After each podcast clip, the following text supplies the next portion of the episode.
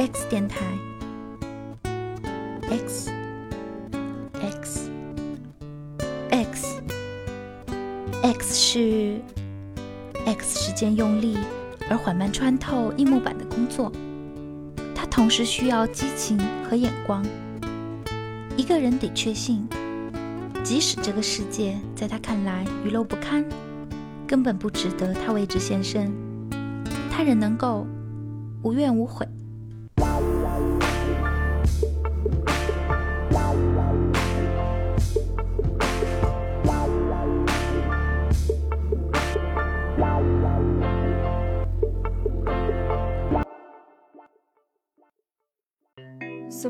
Sur son trente-et-un，这是句法语，字面意思是穿上三十一岁，内涵是形容一个人拿出了他最优雅的打扮。别说中国人，德国人、英国人、美国人，没有同一文化背景，怎么想破脑袋也猜不到三十一岁会跟优雅划等号。但是在法国街头采访，提问。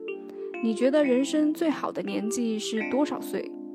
大多数法国人的答案都是从三十岁开始。我没瞎编，感兴趣的可以从我们的微信公众号看到索引的连接。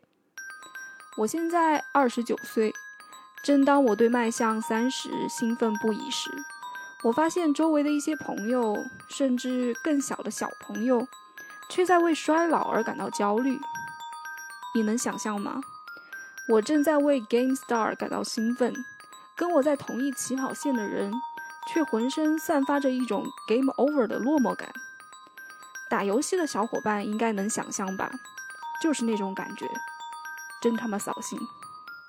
起初我以为他们是开玩笑的调侃，说自己老，后来我发觉他们真不是纯粹开玩笑，他们真的以为自己老。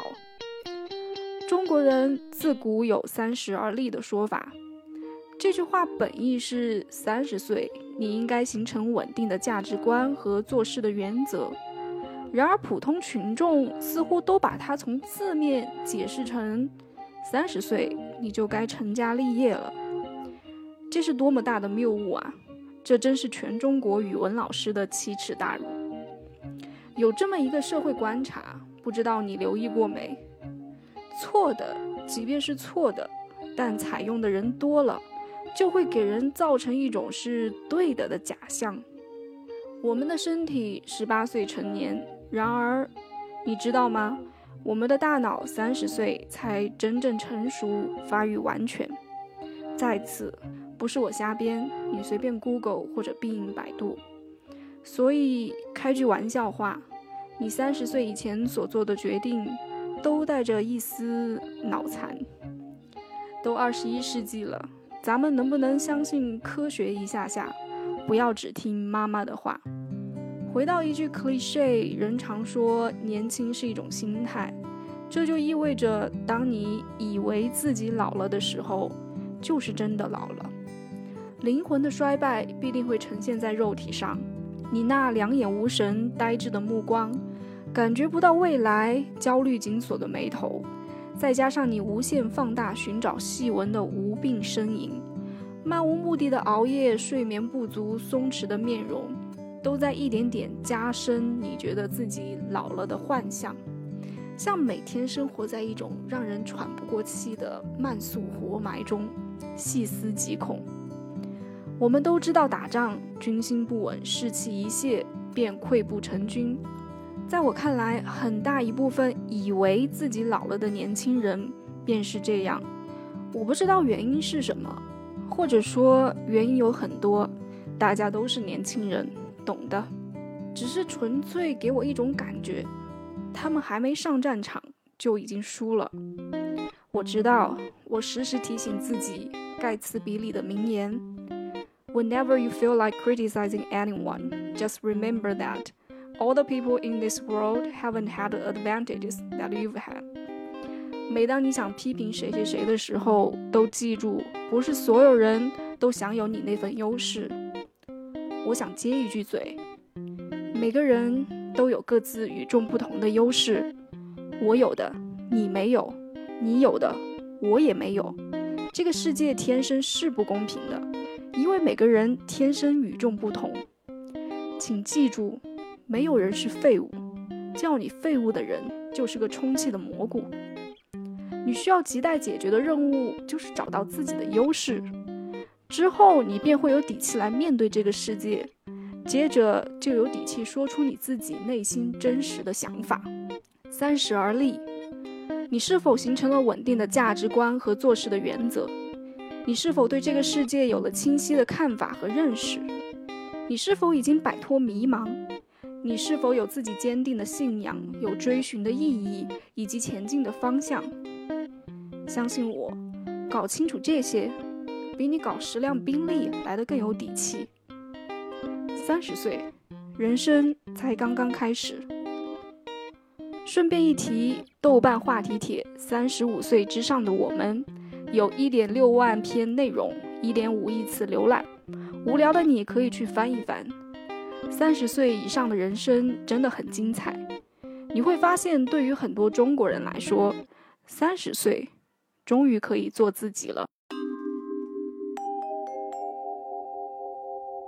超能力观察室：如果你欠银行十万美元，那么银行拥有你；如果你欠银行一亿美元，则你拥有银行。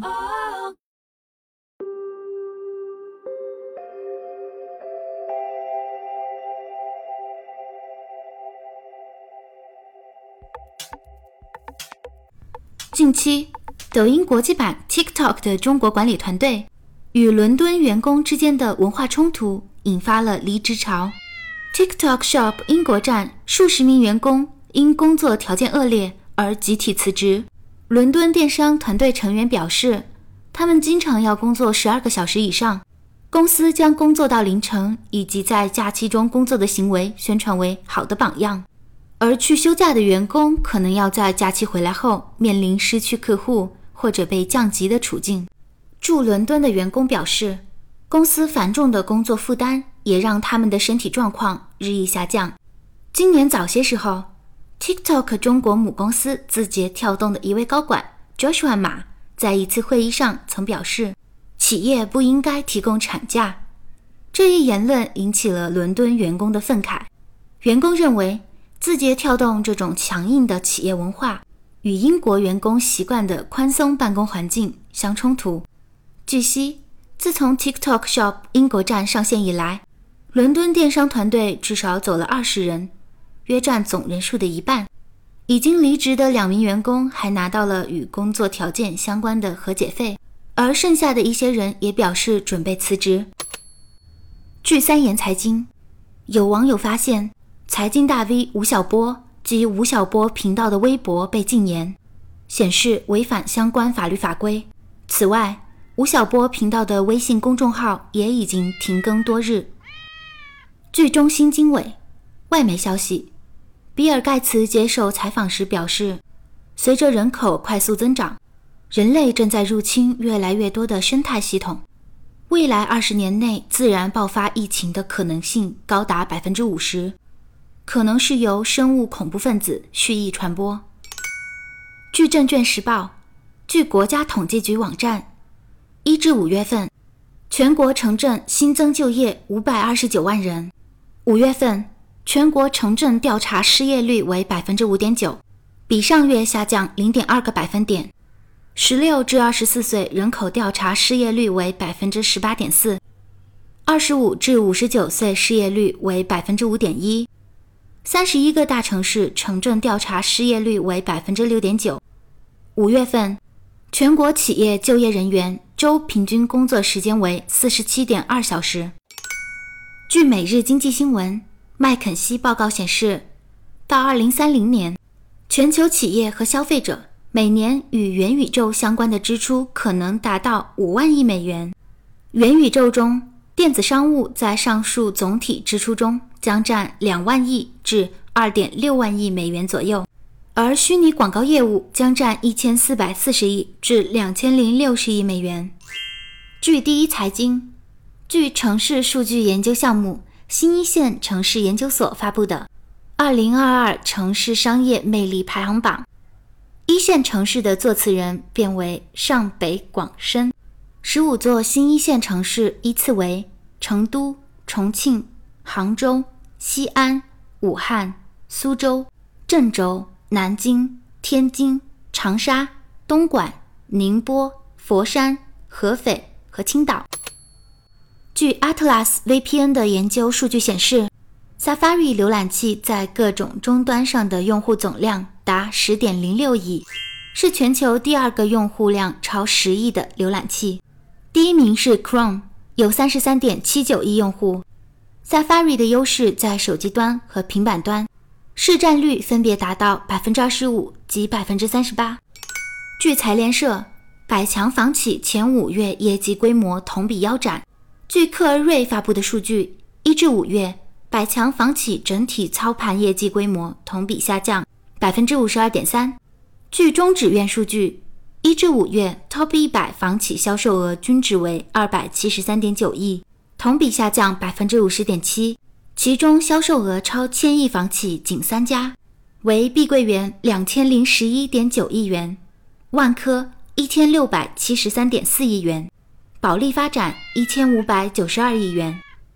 据看看新闻，商务部副部长介绍，我国汽车保有量已达三点零七亿辆，超越美国，居全球首位。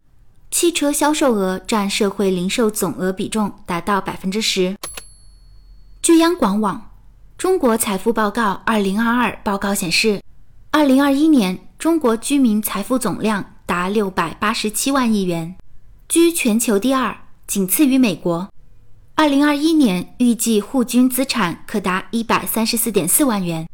二零二一年，中国实物资产占总财富比重达百分之六十九点三，主要表现为房地产、金融资产占比百分之三十点七。据证券时报，阿里巴巴集团公布二零二二财年第四季度及全年业绩，第四季度营收两千零四十点五亿元。同比增长百分之八点九，调整后净利润一百九十八亿元人民币，同比下降百分之二十四。全球年度活跃消费者十三点一亿，其中中国市场消费者净增一点一三亿，突破十亿；海外市场消费者净增六千四百万，突破三亿。国际零售业务总订单量同比增长百分之三十四。外贸中小企业在阿里巴巴国际站平台上。完成的交易额同比增长百分之四十六。二零二二财年，阿里巴巴集团收入为人民币八千五百三十点六二亿元，同比增长百分之十九。阿里云十三年来首次实现年度盈利，EBITA 利润为十一点四六亿元。人间清醒研究所，那些年轻的面孔，有些朝着死亡麻木的奔去。有些却在洪流中立定，或者朝来时的方向挣扎。他们的目光仿佛夏日那样炽烈。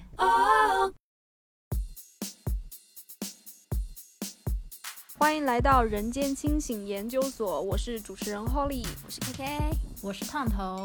好的，我们休息了一期，对吧？因为我们开了一期一周年会议。然后进行了深刻的反思，嗯，然后呢，我们这次一周年的反思也是有成果的哈。我们定了我们人间清醒研究所的口号，哈，两个字，no conclusion，哈，没有结论，自我剖析。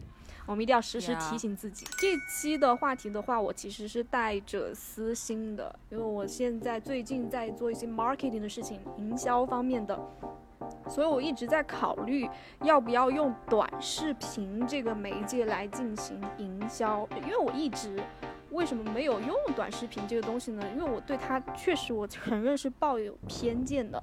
好，我我承认是有偏见的，所以我们来公开讨论一下，就是也给一些其他朋友，如果是在做 marketing 的，在考虑这个短视频这个平台上啊，你要不要用它？要不要用它来推广？嗯，第一个问题我们就开门见山了啊！你们用小红书吗？用的用的用的。你们俩都用吗？嗯，反正我有，现在有 A P P。我手机上也一直都有。嗯，这个这个小红书这三个字我耳边一直听到，但是我从来没有下载过用过。你们还记得你第一次下载它是用来干嘛吗？我第一次下载它应该还是大学的时候了，那个时候可能就是要了解一些买化妆品相关的东西吧，然后都说那上面是美妆的信息比较多，然后就去。看一下，看一下别别人的测评啊，或者说了解一下相关的，做一下功课，这样子种草啊什么的，嗯嗯，用来学化妆是吧？对对，好像是啊。K K 呢？嗯，我第一次下它也是年代比较久远，他们好像就是，呃，就是这两年才营销起来吧，就最开始。呃，有营销过一波，但是好像效果不太好。我就是第一波的时候去下载了来看，然后就发现没什么意思，然后就卸载了。当时是觉得有些人在上面分享生活啊，但是都比较少，然后内容也不丰富。然后后来呃第二次再下载的时候，就是因为用的人都很多了，对，然后有有很多网红啊什么之类的，然后各种攻略也很多，然后。就拿拿它来做旅游攻略呀，然后看做饭视频啊，看 什么呃办签证的流程啊，就是换驾照的流程啊，就当百度在用。哦，好杂啊！我好像有印象，听到最开始小红书是很久很久之前，一个理发师男的，对他，因为他是理发师嘛，他给别人做造型，他就说，哎，你做不做这个啊？你看小红书上面怎么怎么样？我说，哎，小红书是什么东西？好像确实是他最开始是以美妆这个视频类起家的，是吧？美妆的那种那种图片介绍吧，拍拍照，然后然后写测评啊之类的。我现在要换发型，也还是会去小红书上面看看哎。啊，嗯，那他标签挺明显的，那应该是我对他不感兴趣。呃，这一类都不感兴趣，所以我没有用。那接下来我们来聊大头哈，短视频现在的 number one 应该属于抖音吧？你们用抖音吗？这个我也不用 啊，巧了，我也不用。我 甚至我们是不是我们这个群体有点有点特？所以所以我就才专门来要讨论这个东西。我们三个都不用，那你们能分别聊你们不用它的原因是什么吗？我也下载过了，就是有下过，然后又删掉了。我甚至都没有下载过。你不好奇吗？你都不下载过，周围那么多人用，你都不好奇？呃，我可能从就是因为周围从其他人的手机上瞟到过一两个吧，感觉不是什么很值得我花时间然后去下载，然后再去玩、去探索的一个东西，就是感觉一眼就知道它是什么东西。嗯嗯嗯嗯，K K 呢？我我我下载那个抖音纯粹是为了看美女帅哥的之前，然后就是周围人就是经常你坐地铁啊去公众场合都会听到那种配乐就很烦，然后那种主播就是一惊一乍的声音跟你讲一些就是那种营销号的内容，听起来就很反智啊，就觉得。就觉得要从里面筛选东西，要花费的时间太多了，精力就是太浪费了，就干脆那你就拿来做自己的事情啊，就不用就很少。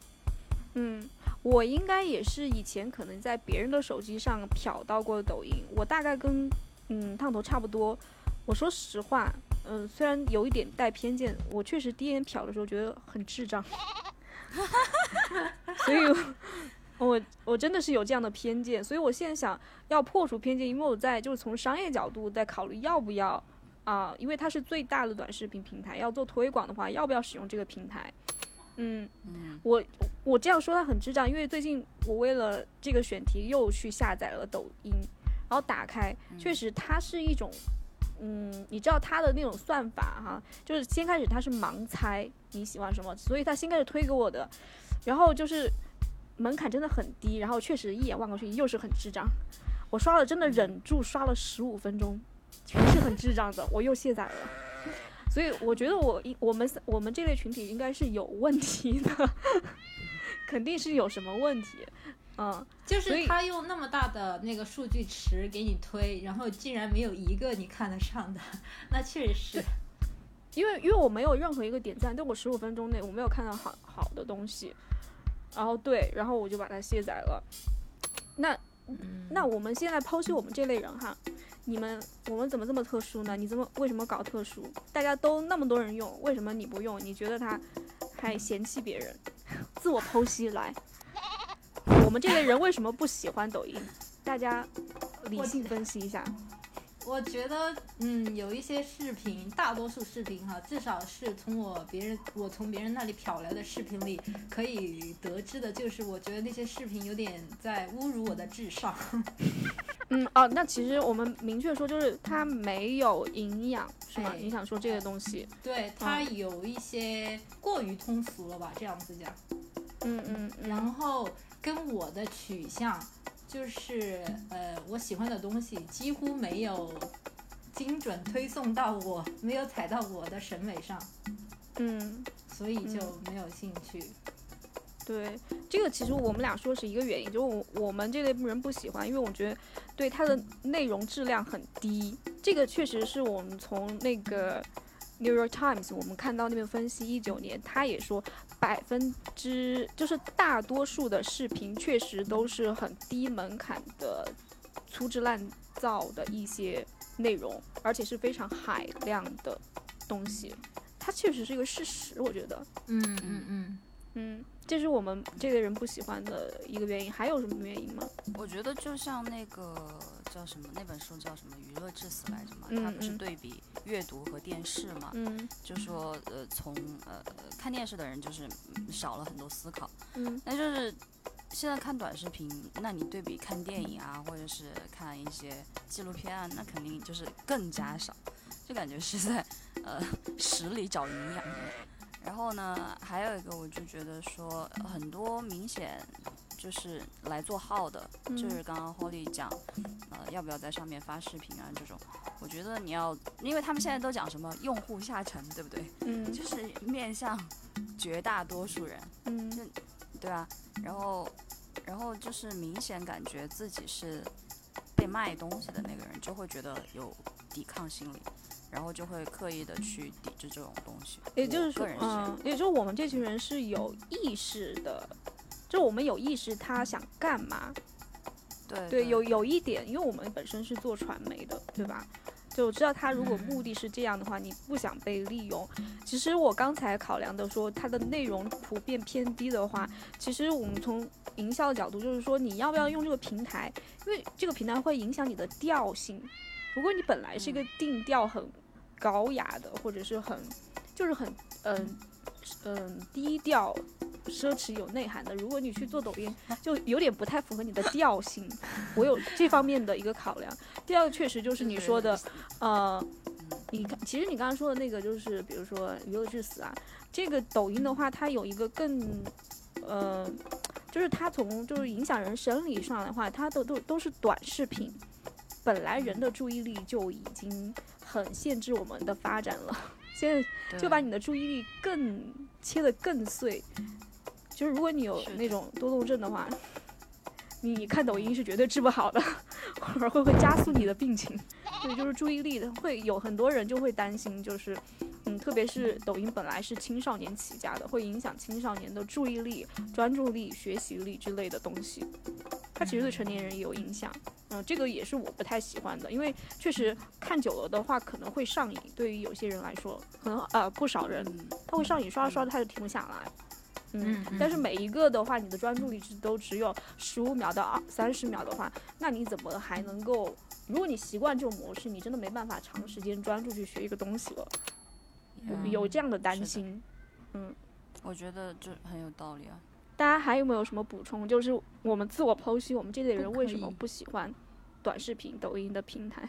我觉得你说。可能还是有一些受那个抖音用户群体的影响吧，应该都在公众场合听见过有人外放抖音视频的经历吧，就是会给人不好的呀。哦你是说，对，嗯就是用抖音的啊也就是说，你是不是对使用抖音的 用户有一点点偏见，对他们嗯是是有一点刻板印象？嗯 就是因为他们在公众场合外放嘛。嗯，对吧？那这个确实有点以偏概全。然后还有一些跟我嗯分享抖音视频或者聊一聊起抖音视频的人，嗯，都不是那种特别有素质的人。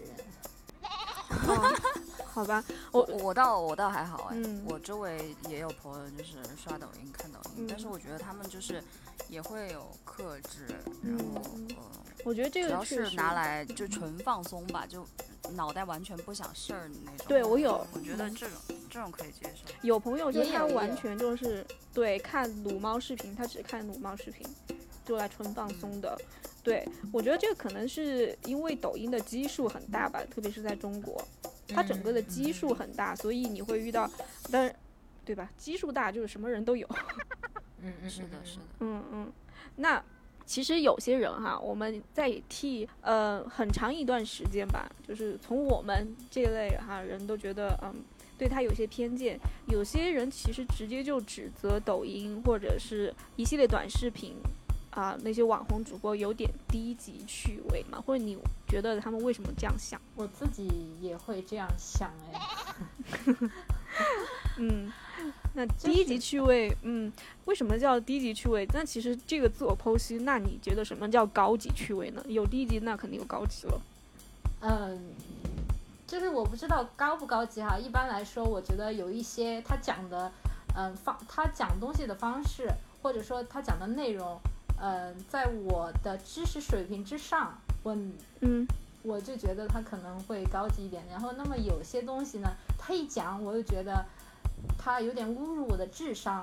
然后这个东西我看起来又觉得有点嗯手脚蜷缩，有点尴尬的话，那么我觉得他应该就是至少是我这个角度来看，他是我认定的低级趣味。嗯哦，我懂了，就是在你的认知，不论是你从你的知识还是经验来看，他都比你，你都觉得他讲的东西对你没有任何新的东西，对吧？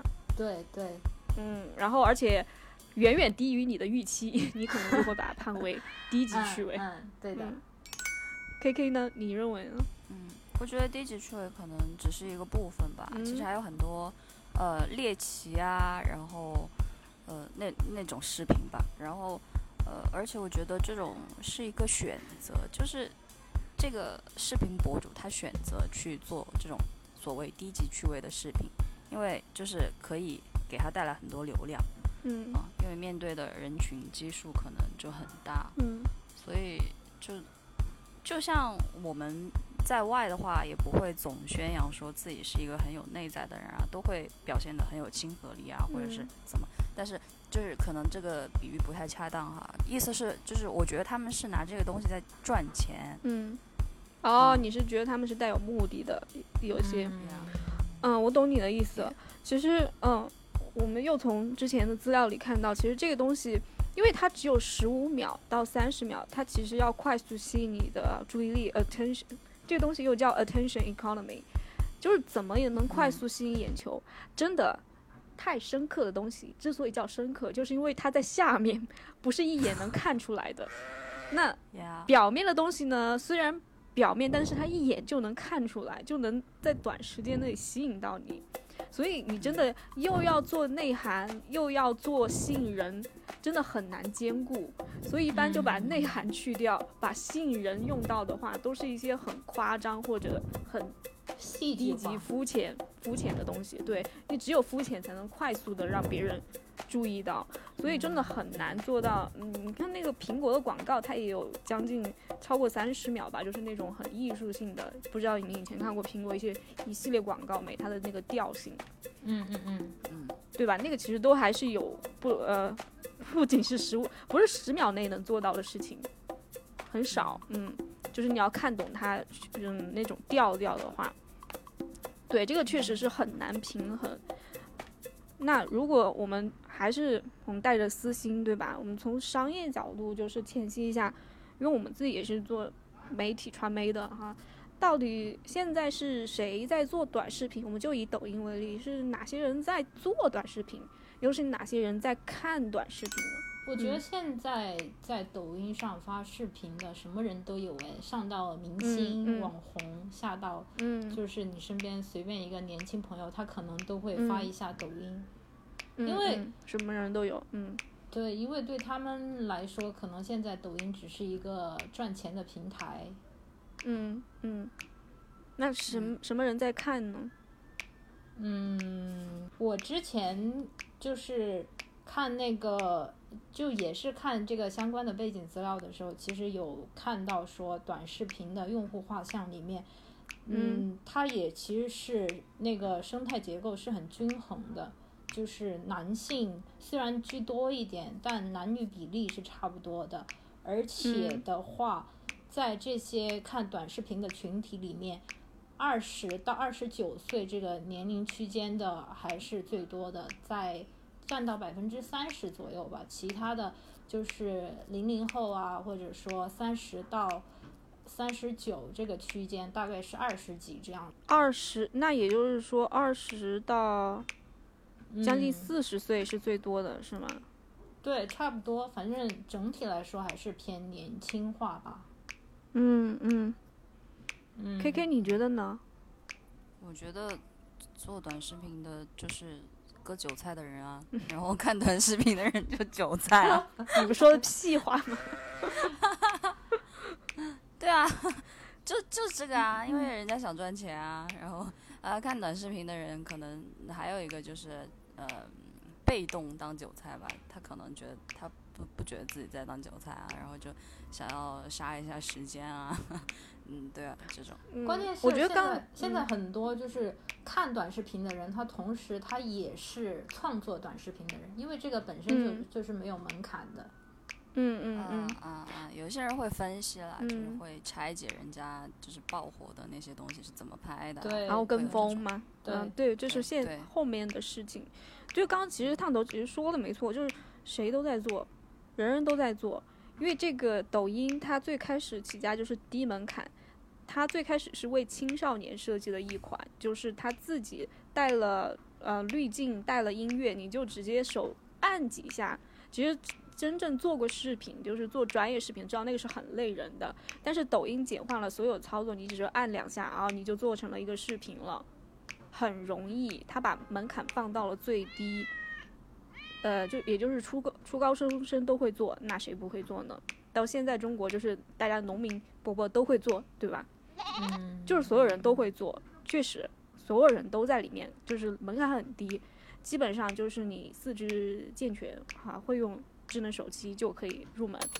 那谁在看？确实刚才烫头说的数据挺有用的啊，它是年轻化二十到。呃，你刚刚说的多少来着？二十到二十九这个区间有三十左右，然后三十到三十九这个区间大概有二十几左右。这个你倒我倒是没有想到，就是就是中年人还会占那么多，因为最开始他确实是爆发的是青少年，但是可能因为近两年被对青少年做了限制，国外是美国好像就是嗯知道之前抖音的丑闻对吧？他被禁，也就是说他。呃，国外的的新闻就是他毒害青少年，怎么怎么样？就最开始他是嗯，从十多岁的话，应该算我们这儿的零零后之类，应该是 Z 世代。嗯，对，它是 Z 世代的一个产物，就是 Z 世代的最开始火起来的，就是它更最开始的话，嗯，是对的是呃未成年人、青少年人群，就是吸引他们注意力，觉得好玩儿。然后现在来看的话，就是它向外扩散到了我们啊千禧世代，然后再扩散到了我们父母那一代，是这样的，对吧？如果从年龄群来看，嗯嗯嗯，但主要是我们现在能看到人的年龄，但是谁在看呢？你说啊，商务人士看不看？大学生有多少在看？或者是嗯？主要是职业跟人群，那其实简单来说就是谁有时间谁看，对吧？那挺耗时间的。我现在能想到的是这样的，就是我有看到的时候也有提到一个关键点，就是说其实很多看短视频的人他也是高知人群。嗯，有是哪哪种？他可能就是。嗯，用短视频来看一下社会热点，就是像那种突然发发生了什么事件这种的也是有的。然后有一些就是九零后啊，虽然说可能受教育程度还可以，但是可能工作之后他是那种乐享主义者，他就可能工作工作之余，他就是不就像 K K 刚才说的，他朋友那种不太说嗯太愿意花时间去看电视电影，就是想放空一下这种的人群也很多。嗯，他你是说，呃，高知人群，但是他时间碎片化，那碎片时间能看较短的，就是这个。嗯，然后因为为他现嗯怎么了？那我会觉得，就是这样的人可能没有一个，呃，让让自己能够 持续关注的部分吧，不管是生活里也好，还是工作上也好，就会觉得呃少一些重心。嗯，也有可能，但是刚才烫头说的，用它来看热点新闻的话，这个我倒是觉得还可以，因为它真的是最快的当地时事，嗯对吧？一下就拍出来，这个我觉得倒还挺有用的。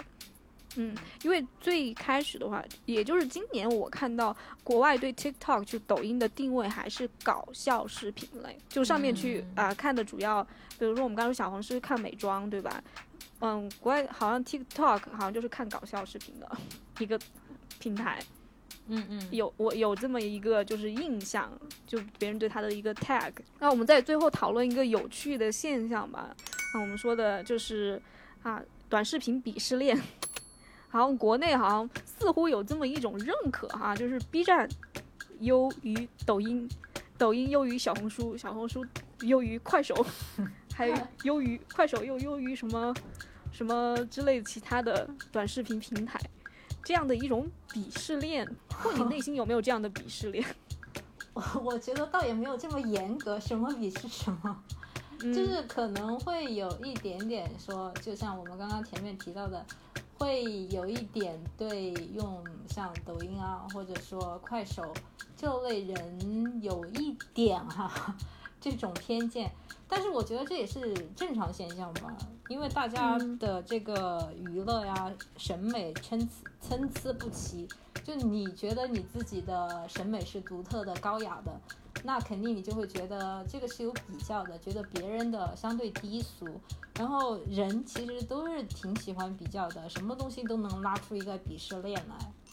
嗯嗯嗯，我这现在坦白啊，我现在对这几个平台的印象：B 站二次元，抖音搞笑视频，小红书美妆博主，快手就是老铁，什么 什么东西，呃，什么什么，对，就是这种印象。就我现在能反映出来的就是这样的东西，所以我确实，嗯、觉得嗯，好像跟他们不太合得来。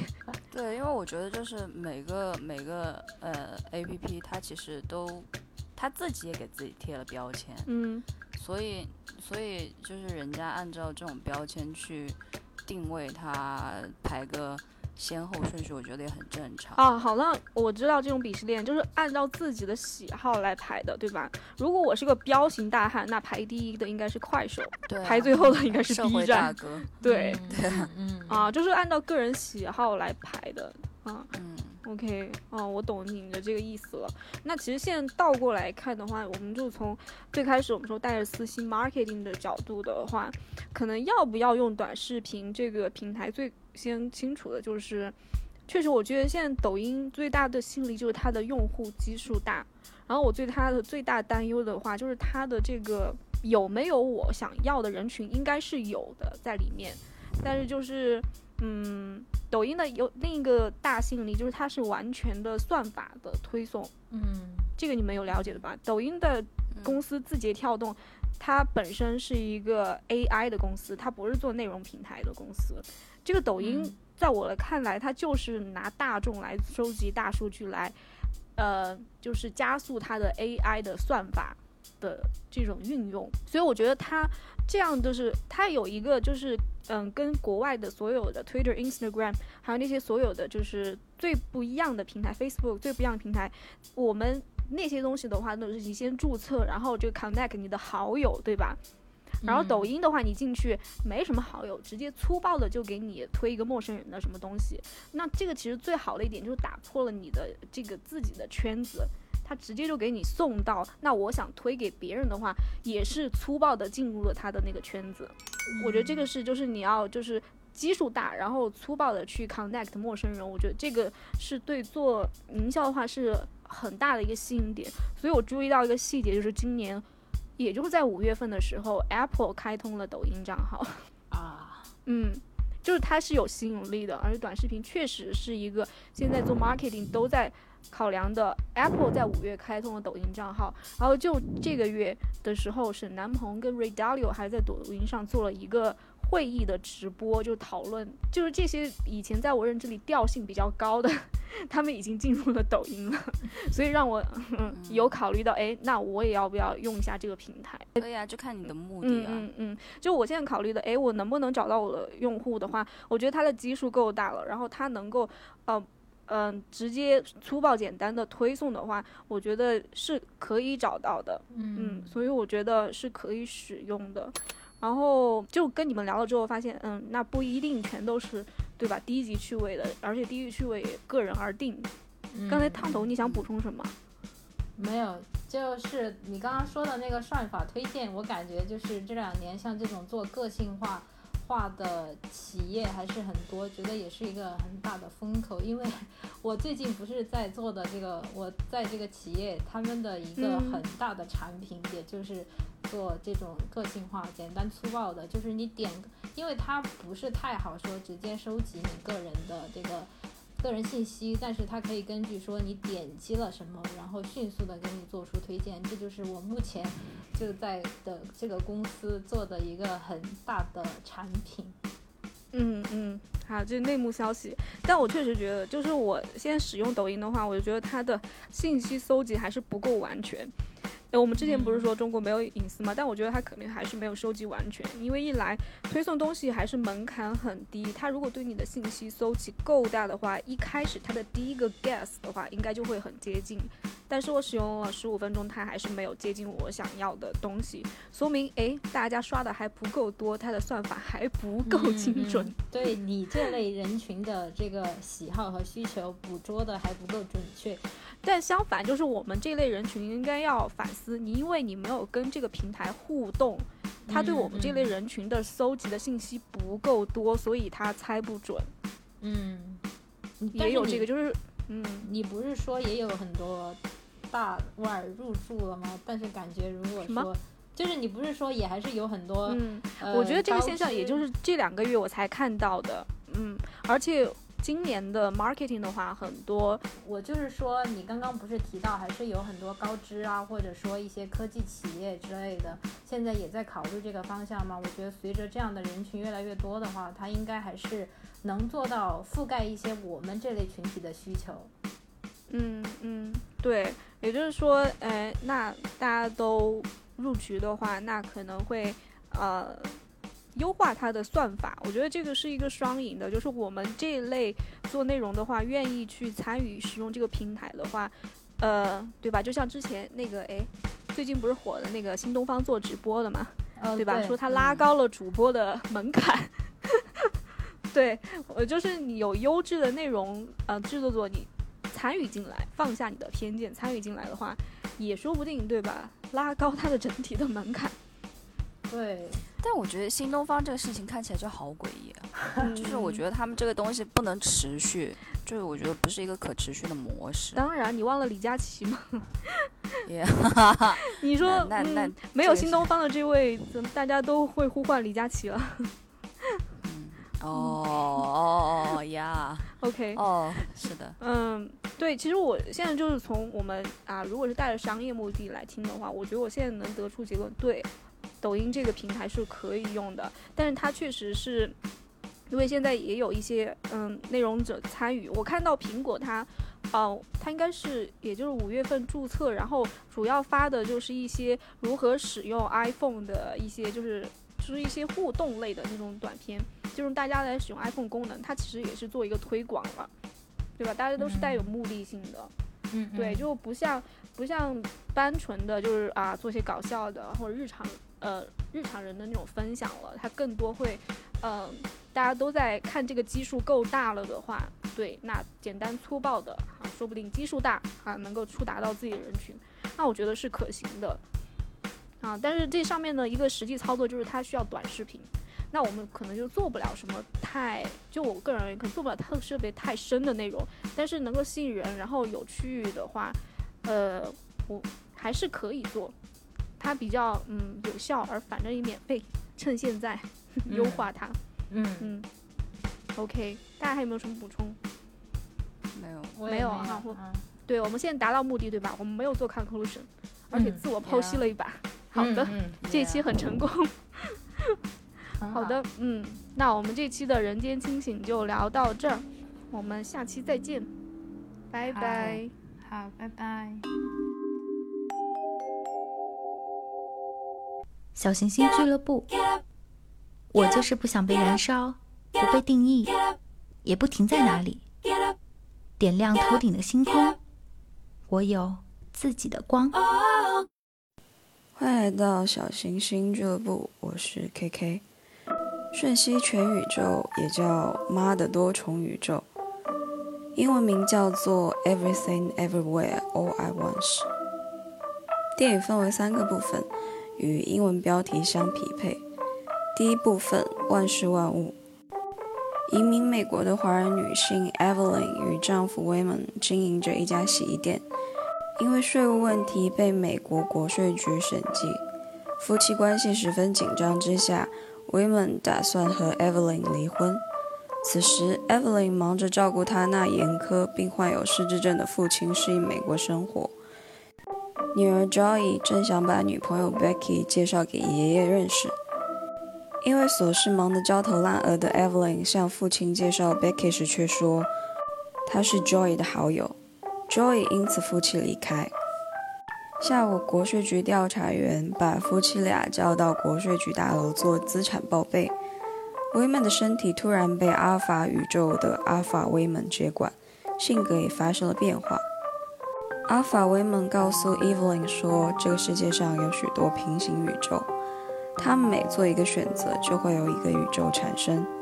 在已故的阿尔法 Evelyn 的领导下，阿尔法宇宙的人们开发出一种叫做宇宙摇的技术，只要带上传送器，同时满足特定条件，人们就可以将意识传输到另一个平行宇宙，获取另一个自己的技能、记忆和情感。阿法威们解释说，平行宇宙正受到神秘坏人的威胁，Evelyn 是阻止坏人的关键。Evelyn 在阿法威们的领导下。不停善用其他宇宙 Evelyn 的技能，迎战传送过来的坏人手下，也就是被平行宇宙意识控制的迪尔德利。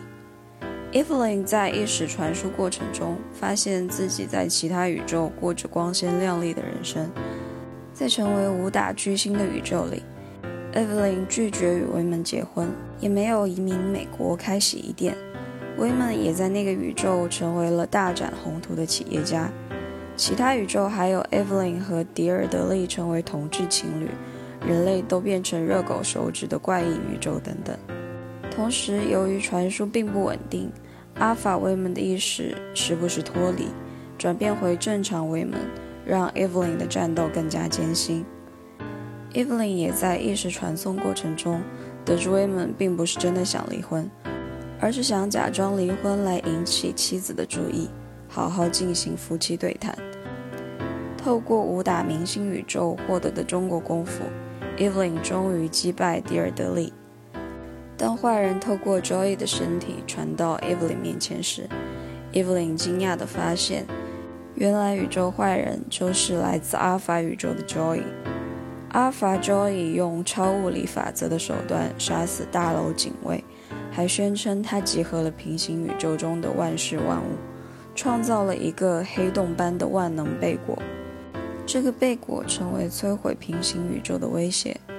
千钧一发之际，阿尔法公公暂时赶到击退阿尔法 Joy。阿尔法 Joy 知道阿尔法威门知道 Evelyn 之后，一时返回阿尔法宇宙策划突袭，Joy 暂时恢复正常。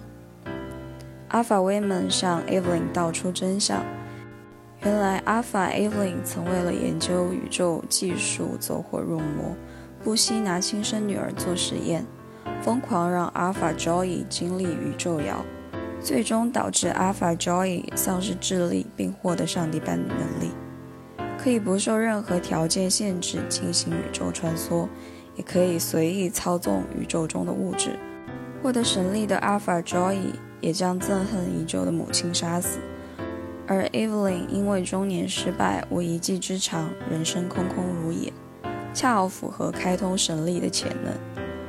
阿法公公在考验 Evelyn 是否有消灭阿法 Joy 的勇气时，得知 Evelyn 不愿对女儿下手，认为他会步上阿法 Joy 的后尘，于是将拥有神力资质的 Evelyn 视为敌人。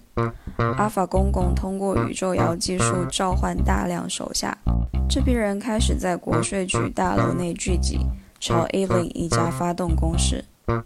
Evelyn 为突破重围，再次连接不同宇宙的自己，有着和杂技铁板烧大厨一起工作的宇宙，其中大厨的厨艺由一只藏在厨师帽里的浣熊控制，模样类似皮克斯的电影《料理鼠王》，有善于旋转广告牌的宇宙。以及一个意外成为盲人歌手并和爸爸感情融洽的宇宙。通过这些平行宇宙的技能顺利击退阿法公公的部队后，阿法威门的本体却在阿法宇宙被阿法卓伊杀死。第二部分，任何地方。Evelyn 由于宇宙摇过度，身心俱疲下，意识开始游离在各个宇宙。阿法 Joy 也现身于 Evelyn 身边，自白他的目的并非杀死 Evelyn，一直以来都在寻找和他一样拥有神力的 Evelyn，能够两人联手启动万能贝果的黑洞毁灭一切。Joy 之所以这么想，皆是因为他在浩瀚的多元宇宙找不到幸福快乐，只有无穷无尽的混乱生活。这样一来，什么东西都不重要了。Evelyn 被 Alpha Joy 的思想左右，最终激发自己无限宇宙摇的神力。Alpha 公公大惊失色，派出剩余手下想消灭 Evelyn。Evelyn 与 Alpha Joy 的主意是来到一个未遭攻击的平行宇宙，在那里，Evelyn 于洗衣店的新年派对里情绪失控，不把催缴税务的迪利德尔放在眼里，并签下同意书离婚，同时。Evelyn 的意识分支又前去不同的宇宙自暴自弃。经过一段情绪发泄后，母女俩的意识跳跃到一个他们变成石头的宇宙。两人冷静下来，开始对谈。Evelyn 慢慢明白女儿长久以来的压力跟孤单。Joy 也坦诚自己在万能贝果上撒了谎。它实际上的功用并非毁灭宇宙，而是杀死自己。并希望母亲能与自己一同自杀。关键时刻，Evelyn 位于武打明星宇宙的意识与企业家威猛在暗巷中谈心。企业家威猛告诉 Evelyn，自己知晓世界的残酷，但他依然选择相信事物美好的一面。主宇宙的普通威们也告诉 Evelyn，要在情况一团糟时，仍能心存善念。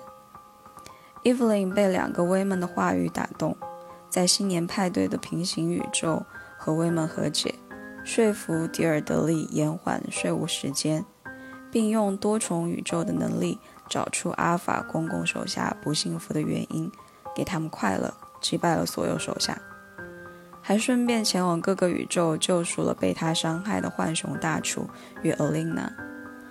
阿法公公也放下骑士，协助 Evelyn 阻止 Joy。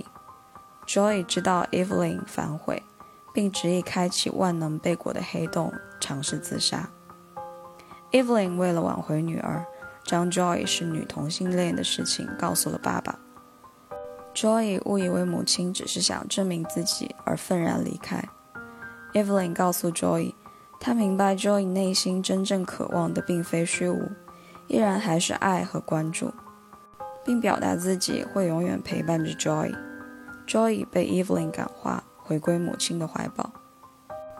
第三部分，一瞬之间，在影片的最后，Evelyn 更加珍惜与家人的关系。他们再次回到国税局大楼处理税务。谈话期间，迪利德尔宣布王家的资产报备已经顺利通过。Evelyn 的注意力却瞬间被其他时空的自己吸引，在家人的呼喊下，Evelyn 的意识重新回归到自己的宇宙里。其实就像片名一样，《东亚女儿的一生》，就是每个时刻填上了所有的东西。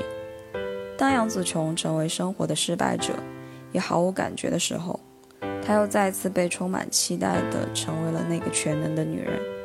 女儿也是一样的，出生就承载着期望，终于把自己变成了各个时空的顶级杀手。而母女相杀，都是往那个充满期望变成黑洞的背果的方向。这部片子要体味的东西也像片名一样。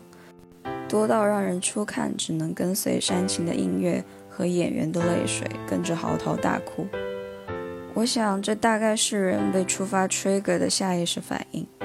你跟东亚女儿聊母亲、童年、和解，用极其密集的话语和想到哪里挖到哪里的无方向感，她肯定崩溃。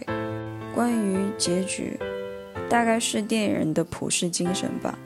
救人于现实，不至于把人丢进绝望的现状后，又给一个绝望的结局，最终彻底沦为放弃改变的东亚循环上的一个齿轮。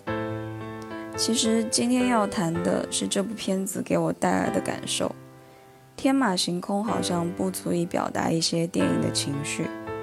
看的时候，那些无厘头桥段甚至让我有点坐立难安和尴尬。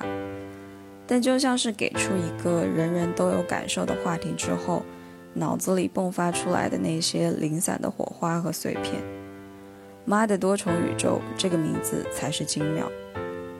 按照 Ray Dalio 的原则的分类，人和现实的关系大概可以分为三类：一是不满现实、抱怨现实却不主动改变的人；二是不满现实但接受自己的人。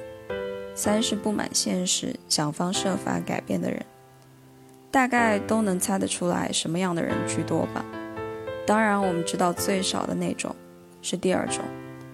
虽然人人都喊着躺平，但是无法不在乎 peer pressure，否则那么多人逃离朋友圈，关注自身是没错啦，但封闭掉周围人的信息，不等于看不到更宽阔的世界。但远处的人的成功对我们造成的伤害，要大大小于曾经和你讲过话的人。这两年，当整个世界都开始摆烂的时候，躺平变成了一种不是选择的必然境地的时候，人又开始了叛逆。其实问问自己，一辈子都能这样吗？很多人自会有答案。除了策略性躺平。比如，为了实现 FIRE，提前增加本金储蓄，为后续投资做准备，这其实是一种削减自我认同的防御性机制。现在人人都讲自我认同，人人都讲内在自我认同，但是世界不是按照这个法则运转的。你讲你自己很强，对自己讲，你就像是面试者，同时你也是面试官，那当然 OK。但总归你要和世界产生连接。当出现第二个人时，你讲自己很行，是需要依据的，否则就是撒泼打滚，也无法说服谁。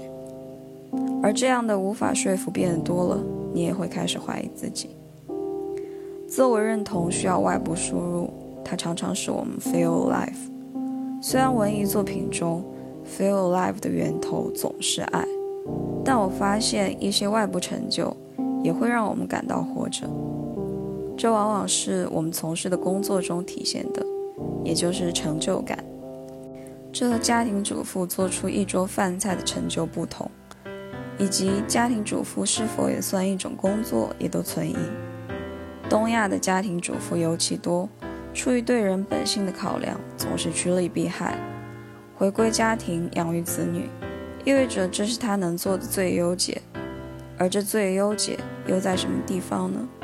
能够更好照顾丈夫赚钱养家，后勤保证是可以专心赚钱，可是否专心养家似乎不是一个必然结果。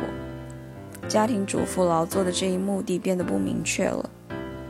其次可以养育子女，照理来说，母亲全职照顾小孩，衣食起居完全不用担心低质量。可是人的成长不只有衣食起居。东亚的女儿成为东亚的母亲，东亚的女人就是起点。而工作的成就感是直接受益于本人，没有这些曲折迂回。这种分类框架自然会把人区分得很开。看到每个个体，我们会知道，人都是这三种人的结合，但偏向性是很明显的。而思维模式会在我们面对不同类型的选择的时候，硬拉着我们进入那个自己得心应手的领地。电影里杨紫琼的命运，其实是很多东亚社会女性的命运。在与自己相关的所有选择中，她都选到了最差的那个。东亚女儿的选择没有什么余地，所以在我看来，电影最后的大和解，不过只是为了喘息。毕竟电影完了，很多人也许不会再回过头来想，那么不如给人一个稍微舒服一点的结尾。没有选择的余地，也是在一种定势之下。大部分东亚女儿的命运，而为了找到原因，不能单纯讲这是整个社会环境、传统思想、区域经济的问题，否则又回到了 cliche，对人生没有任何注意。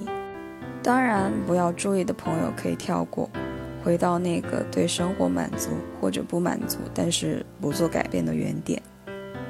东亚女人没有自我认同，内外部都没有。你当然可以说这是父权制，无可否认。但当我们谈到父权制，想的都是整个地球。一个女人什么都不能做。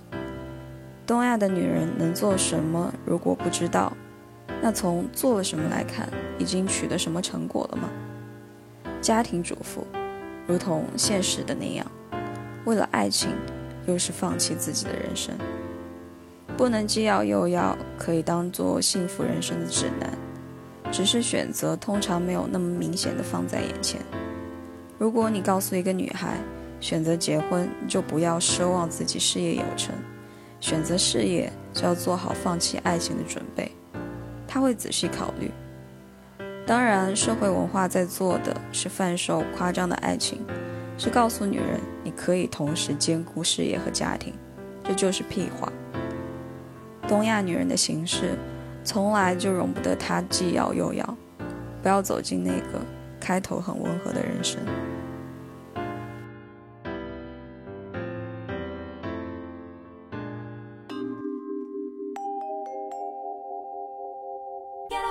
反空心人协会，You can be weirdo，You can be junkie。You can also be proud of it.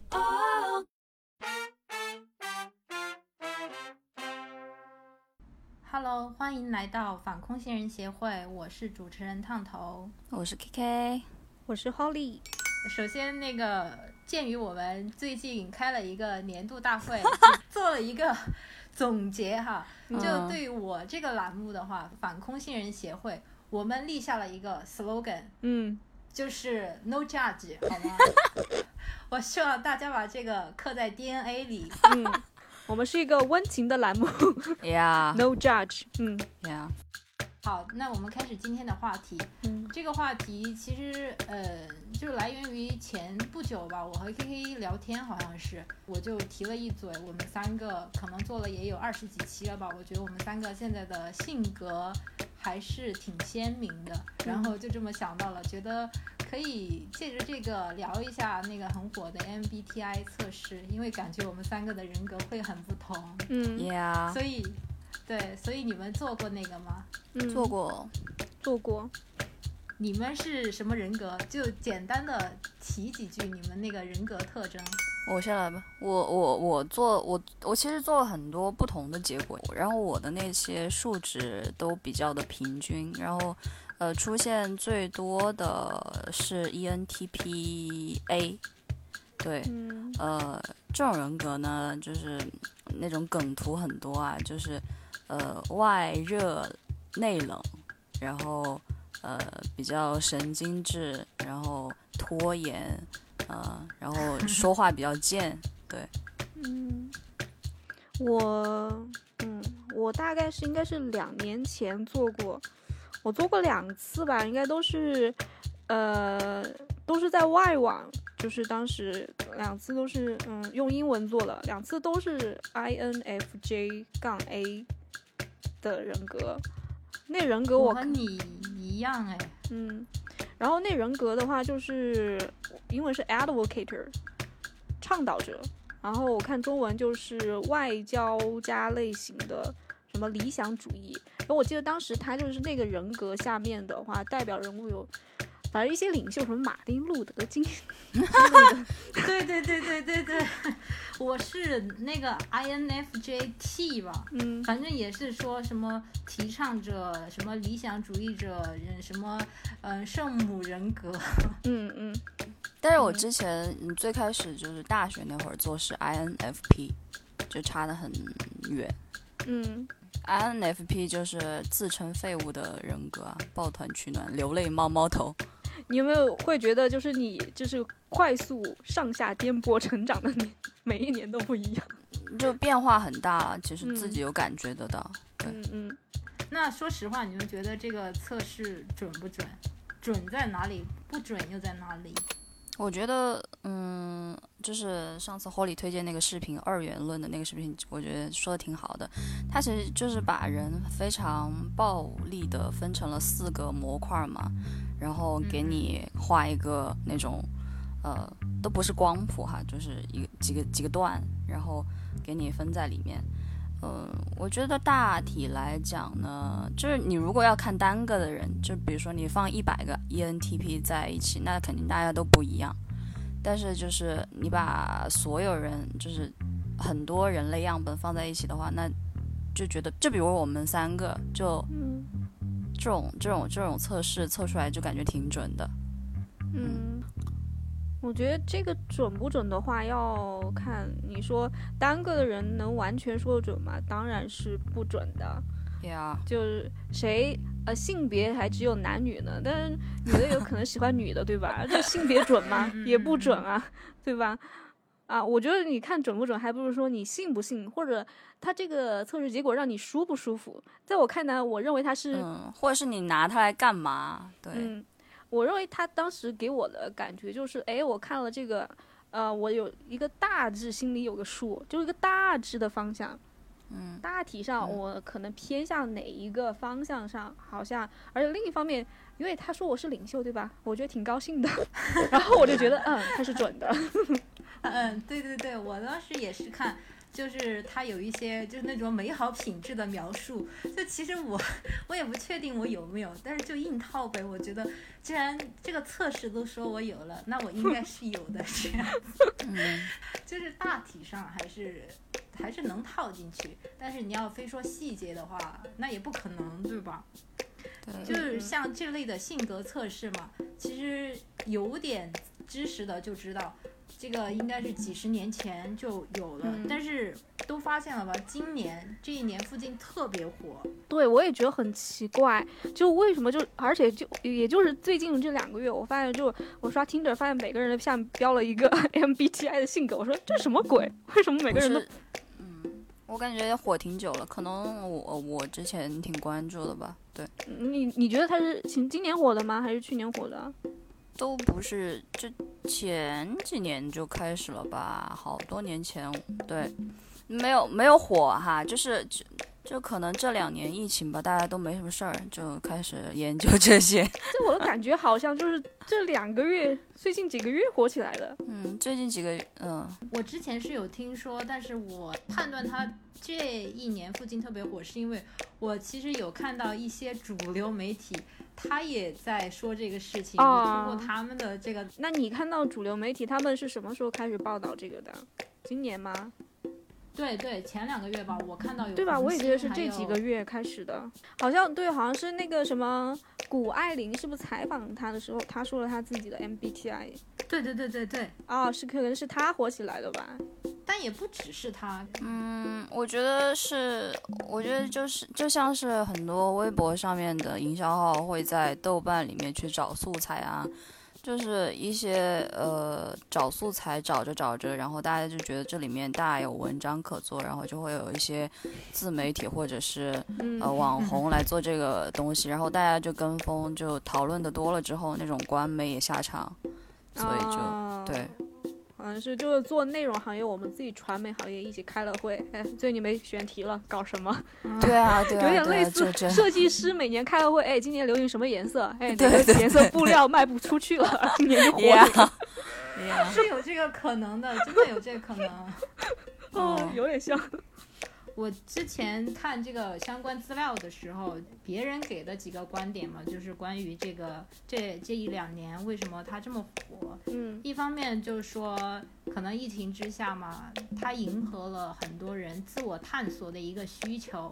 嗯然后这个做什么人格测试呢？就像类似于给自己打上了一种标签，嗯，好像就把自己归于某类群体了。我觉得自我探索我是能够理解的，因为我两年前做那个的话，我不只做了 MBTI，我做了一系列的。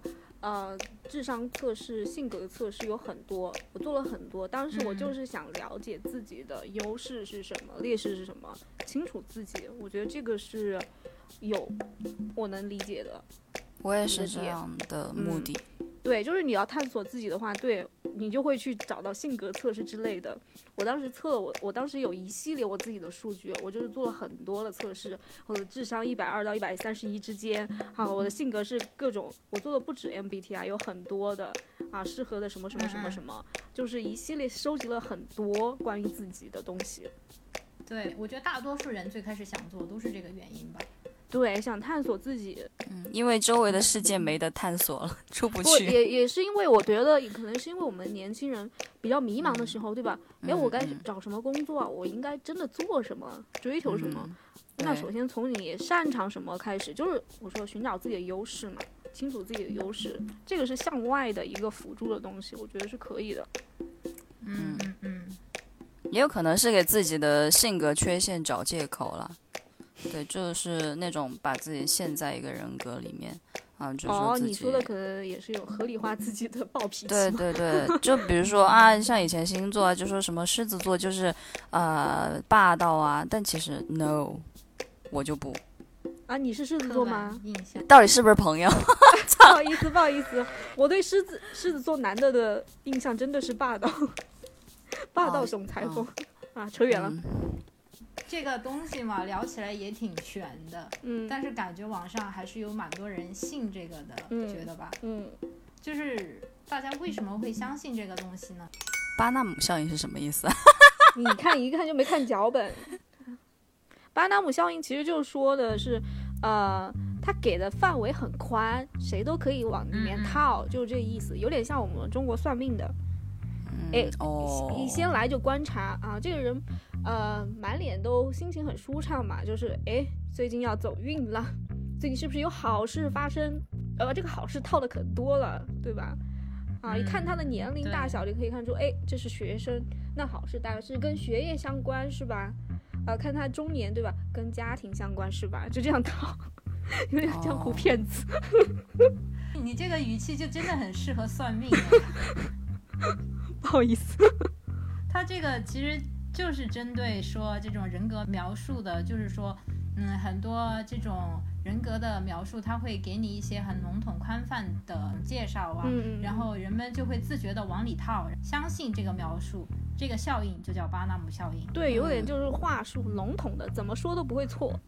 嗯，这是要学习的一门艺术。还有就是它可能嗯呃象征性的还是分了一下类吧。然后从某些维度，虽然它设置的，而而且它设置的那些题啊、呃，就是也是也是也是会，呃，就不是呃看什么天上的星星、地上的什么什么东西，就是看你自己内心的想法这种。啊，有点接近科学。对，但它还是挺违心的，因为它是嗯那些问题设置设置都很主观嘛。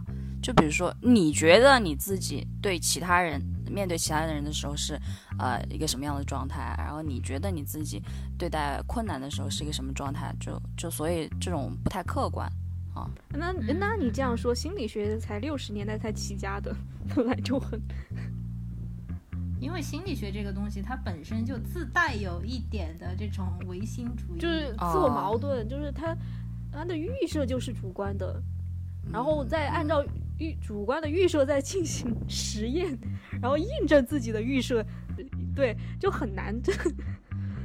然后我觉得是因为你说你了解自自己这个东西吧，它又没有什么说客观的标准。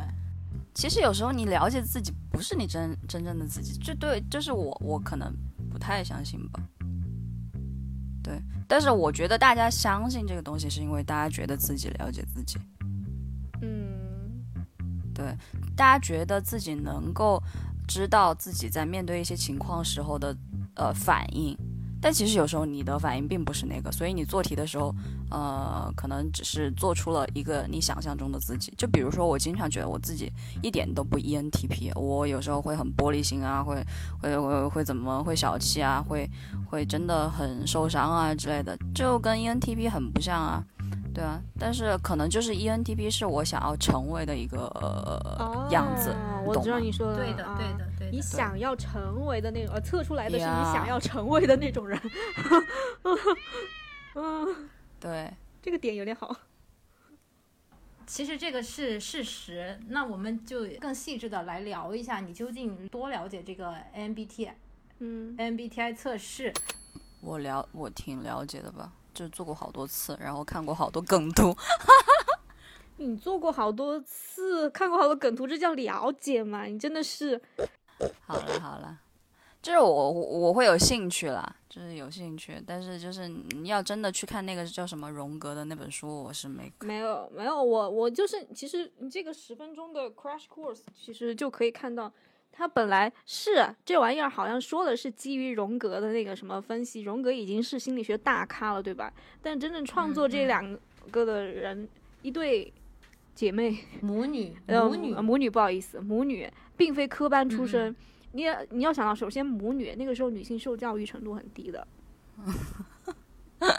就不是科班对吧？就我爸我们现在就，呃，也不是说带有任何偏见，他确实啊，可能高中最多高中那种，嗯嗯，他他基于然后读了一下这个荣格的论文，然后啊说先开始的好像不是荣格，现在他们先有了这个预期，然后哎看到荣格借一下他的理论来。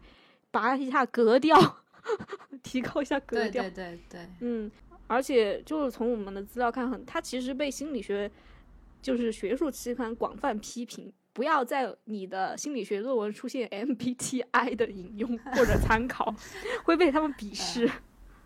我反正了解到是这个，对他们行业内部怎么评价？嗯，我觉得这个对普通呃大众来讲，就是还是有一些意义的吧。就像我。就是，就对于那种想要改善自己一些弱项的人来讲，呃，是有意义的。对于那种想要就是为自己的弱项找借口的人来讲，也挺有意义的。对，对，所以我觉得这个东西。哲学啊，这个结论。对啊，就是就是，假如说我以前是 INFP，对吧？就是又又很内向，然后又很敏感，又没有行动力，对吧？然后我就想要变得呃不那么脆弱，然后呃嗯至少要有一点逻辑。对，现在现在就想要更加的有行动力，那可能对我自己的人生就会有一些指导吧。那我觉得把它当成一个工具来讲，就是会有用，嗯。会对自己来讲是这样的，嗯，对，就是你刚刚就在聊上一个问题的时候提到的一点，就是说，嗯，他可能是你想要成为的人的样子，嗯，这个是我这次做背景调查的时候了解到的一个我觉得很重要的知识，嗯，就是这个 MBTI 它的测试呢，它考量的本身就是你的偏好，并不是说你这个人的能力，啊，我觉得这个挺。嗯，对对对，就很多人对他的误解可能就在于这里，他可能觉得测出来的结果真的是他本身，对你擅长什么，那其实他只是你的一个偏好，他的官网上给出的所有的选择都是跟喜欢相关的。嗯，难怪你说刚才我说我喜欢他，对吧？因为他说了让我舒服，对，确实是我的偏好，就那类人。嗯嗯嗯嗯嗯。那我确实把那些人作为的目标的，对我就想干领袖。嗯，对，所以如果你从这个角度来看的话，更多的就是你相不相信了。嗯然后刚刚 Holly 讲的那些背景知识呢，其实也是说现在关于这个 MBTI 测试存在的很多争议，学术界啊、或者说支持他的人都各持自己的看法吧。这个事情我们也不那么好说，只是说如果你嗯确实是在嗯想要参考这个东西的话，你不能说那么当真。这个东西有一个很关键的是，现在市场上的这些 MBTI 测试呢，它其实可能是没有版权的。它原版的测试呢，是那个外网，人家是有一个网站的，然后我是在那个网站上做的。是对，那个可能就更有参考意义，因为人家在那边也是给出了他的这个嗯实际的实验数据的，就是以参与多少人，他有这个样本数据在里面。但是你在网上做的这个呢，那可能就要看你做的这个网站靠不靠谱这样子。嗯，我觉得嗯另一个就是，嗯，你要相信它多少？我觉得还是我刚刚，我觉得就是一个大方向。然后，因为你首先，呃，如果真的从哲学层面来说的话，我之前刚好看了一本书，就是为什么大家不要那么相信，就是数据、大数据这个东西会给你进行误导，因为一个数据它就是，呃，它检验的维度是很少的，可能就是二、两个维度。就是大多数是两个维度，就是这个 MBTI 四个维度。但你想想，嗯人是多么复杂的东西，你不可能用对简单的两个维度就去检验它，那你得到结果一定是错的、偏颇的，一定是不完全的。嗯就是从哲学上来说，就是就是为什么很多人现在就是在劝退不要使用就是什么季度报告或者是半年内的报告这种财报去逼迫上市公司，它会使人短视，因为他看到的结果是偏差实际很远的。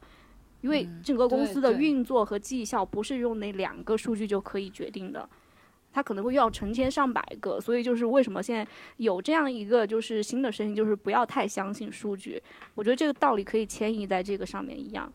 嗯嗯嗯，我觉得你这个点也是很重要的。嗯嗯，我在看这个相关的调查的时候，其实我发现它应用最多的领域，不管是在世界还是中国吧，其实嗯是职场，你们知道吗？对，就是外企很多都会让他进去先做 MBTI，外企但是最开始对，但嗯是我就会觉得这个用这个东西来决定是否录用一个人，我觉得会有一种造成就是性格呀、或者就业歧视的那种感觉。你们会有这样的感觉吗？真的有公司因为这个而不录用员工吗？有有之呃有有，比如说就传说哈，什么军队不招 ENTP，然后不招不招什么 INTGO 啊之类的，忘记了，就就有这种。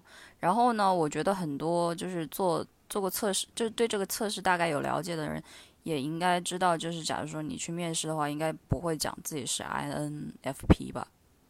啊，真的吗？我觉得，我觉得实际一点的话，任何的就是呃招聘筛选的条件的最终原因都是他的 head count 不够，所以想方设法的筛掉你。从别的地方来给你使个绊子，对，就是他可以编任何的理由来筛掉你。我觉得这个有点，啊总的来说就是 head count 不够，他只能招的人很少。你说马上给我招一万人，你看 HR 什么标准都给你放低。我觉得有一些。大多数企业其实都还好，但是可能有一些土洋那种企业，你懂吧？现在有一些那种洋气？洋，这不洋气吧？好复古啊！几十年前他说土洋，哦，好吧，就是那种其实内核它是土的，觉得自己跟上潮流了，但是又没有科学依据。就是之前还是有看到一些、呃企业嘛，它可能呃在文化这方面还没有那么说跟世界接轨，然后嗯。但是又企图说跟上一些世界潮流用人的这种标准。然后我懂，我懂，世界之大无奇不有，好吧，就说有这样的对对现象吧，啊，公司当时就会觉得是这种是有点助长什么性格歧视啊，这种就业歧视，所以就嗯也在这里提一下，因为我其实，在看那个就是那个 MBTI 测试的时候，人家的官网有给出一个非常重要的信息，嗯，那就是用这个 MBTI 测试结果来决定是否录用一个人存在道德问题。什么道德问题？就就歧视啊，他们觉得他们对歧视不是就是、哦就是我觉得这可能要明确一点，就是道不道德的核心就是伤不伤害人。呃，嗯你因为这个嗯理由拒绝别人，确实伤害到别人。而且我觉得用这个理由拒绝人就很傻、啊，因为这个测试就是可以操控的。呃这个不管你不价值人家的喜好，对吧？但是我们说你这个喜好有点伤害到别人，那有点不道德，那那我觉得可以理解。就你这样的逻辑的话，嗯对，是啊，就是见人自有天收。嗯。但我知道的，嗯、我知道的，顺便一提就是，呃，根据心理测验来筛选人，我知道是在高校有这么一个点，就是高校的，比如说博士啊、硕士的入学会有心理测试，大家不要小瞧那个心理测试。我曾经的导师，他就是因为他以之前有一个博士生，他做心理测试不及格，别人给他打上电话说他不及格，心理测试不及格，他说啊，那就不要通过了，就给他挂掉，不让他进。这是为什么呢？就是他心理测试不及格，就是那类就是学术最怕带到那种心理素质差的学生，一不小心就激动捅导师一刀，或者过不了就跳楼啊那种，然后他们就决定啊，哦所以啊，就是这顺便一提，对吧？要积极健康的做那个心理测试，那个底线，你像这样想是可以理解。我也怕带到一个动不动要跳楼或者要自杀的学生。嗯，我觉得是，嗯，用人可以作为一个，嗯，怎么说呢，参考的，对，我就看就是不要太偏激，那我觉得就 OK。对对对，好了，这个也不是我们能决定和掌控对别人的下一？个问题，嗯，就是因为我们聊的是性格这个问题嘛，就是也想问一下，你们自己对自己的性格算是满意吗？或者说觉得自己性格里有什么自己不喜欢的成分没有？有没有想过改变啥的？可以跟你先说吧。我有啊，所以所以才会才会就是，呃，去做那么多次啊，测试自己啊，巴拉巴拉，嗯，你想改什么？哪些地方呢？你可以就是以前会很敏感啊，会很 emo，然后想很多，就是情绪化，然后也 没什么逻辑，也不讲不讲事实，不讲道理，对，就会发现就是随着时间的啊、变化，然后自己呃。就经过社会的毒打，然后就觉得嗯、需要需要改变，对，呃需要让自己情绪稳定一些，然后让自己变得有逻辑一些，有行动力一些。对，就想过改变的话，那就会有改变。而且我觉得，就是你会体验到从前的性格带来的一些呃呃坏坏处吧。就我会体验到一些坏处，所以所以也是这是为什么要要要改变的原因了。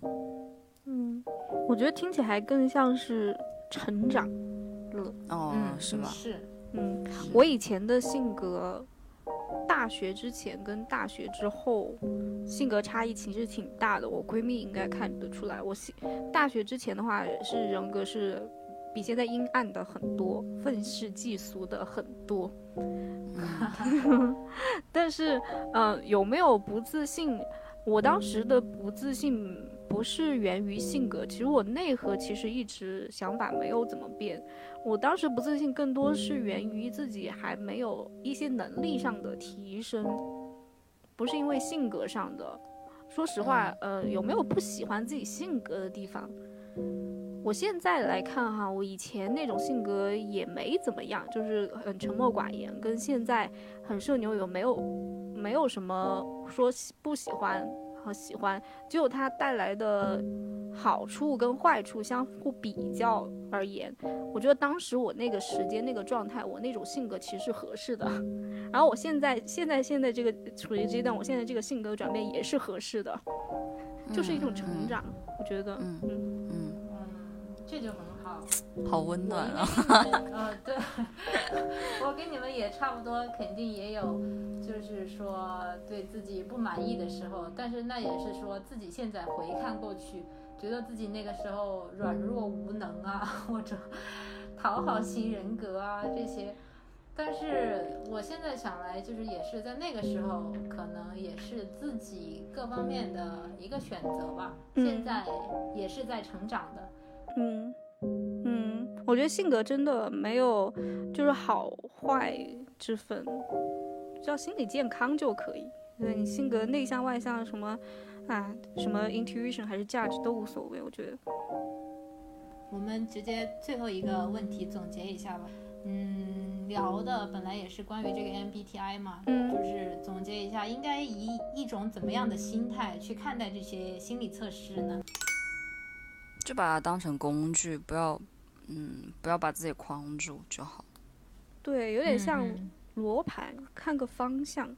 我不只看 MBTI，我天天还看运势、紫微大师，我还看星座，我各方面都看。我觉得那些，嗯、比如说什么星座啊、运势啊、紫微大师，有点像古代的大数据，就是做一个参考意义。嗯，它收集的嗯维度只有一两面，它有时候准，有时候不准，这个很正常。就是它搜集的维度，你你就做个罗盘，对吧？方向最终还是你自己导航人、船长自己说了算，往哪儿开，对吧？嗯，对，反正不要不要陷入什么这个 MBTI 的自我标签啊，或者说用这个什么测试的结果去看待他人啊，什么刻板印象，这些都是毫无意义且浪费时间我也不，我也不觉得是毫无意义哈。我觉得他会给一个大的方向，比如说，我先问他什么星座，可以大概知道他呃是什么方向。我我我感觉还是有一点点对，是有个参，考意义我在的 Holly 眼中的形象是不是霸道起来了？没有，我我我一点都不觉得你是哎，你是有点冲，但我没有觉得你霸道。好嘞，对你没有你没有真的遇到过霸道人，我遇到了很多性别为难的狮子座。嗯，我觉得就是帮你呃，如果是跟他人应对，你问一下他的星座啊或者 MBTI，就是帮你先搜集一下敌情，我觉得也不太准确，反正你先大概了解他是个什么样的人，然后跟他打交道怎么样，总比你一无所知向前冲好一点点。嗯，对对对。然后另外的话就是看这种东西呢，主要就是为了帮助或者慰藉自己。如果你获得了这种东西的话，那么就是好的。对，但我刚刚想到，刚刚 K K 说的那些合理化自己的暴脾气的那些，用用我是哎什么什么人格，你要忍受我，我就是这种，我觉得就有点受不了。嗯，是的，好的，那我们这期反空心人就聊到这里，希望我们的聊天对有相关烦恼的朋友有帮助。我们也欢迎更多的朋友来信。好的，拜拜。拜拜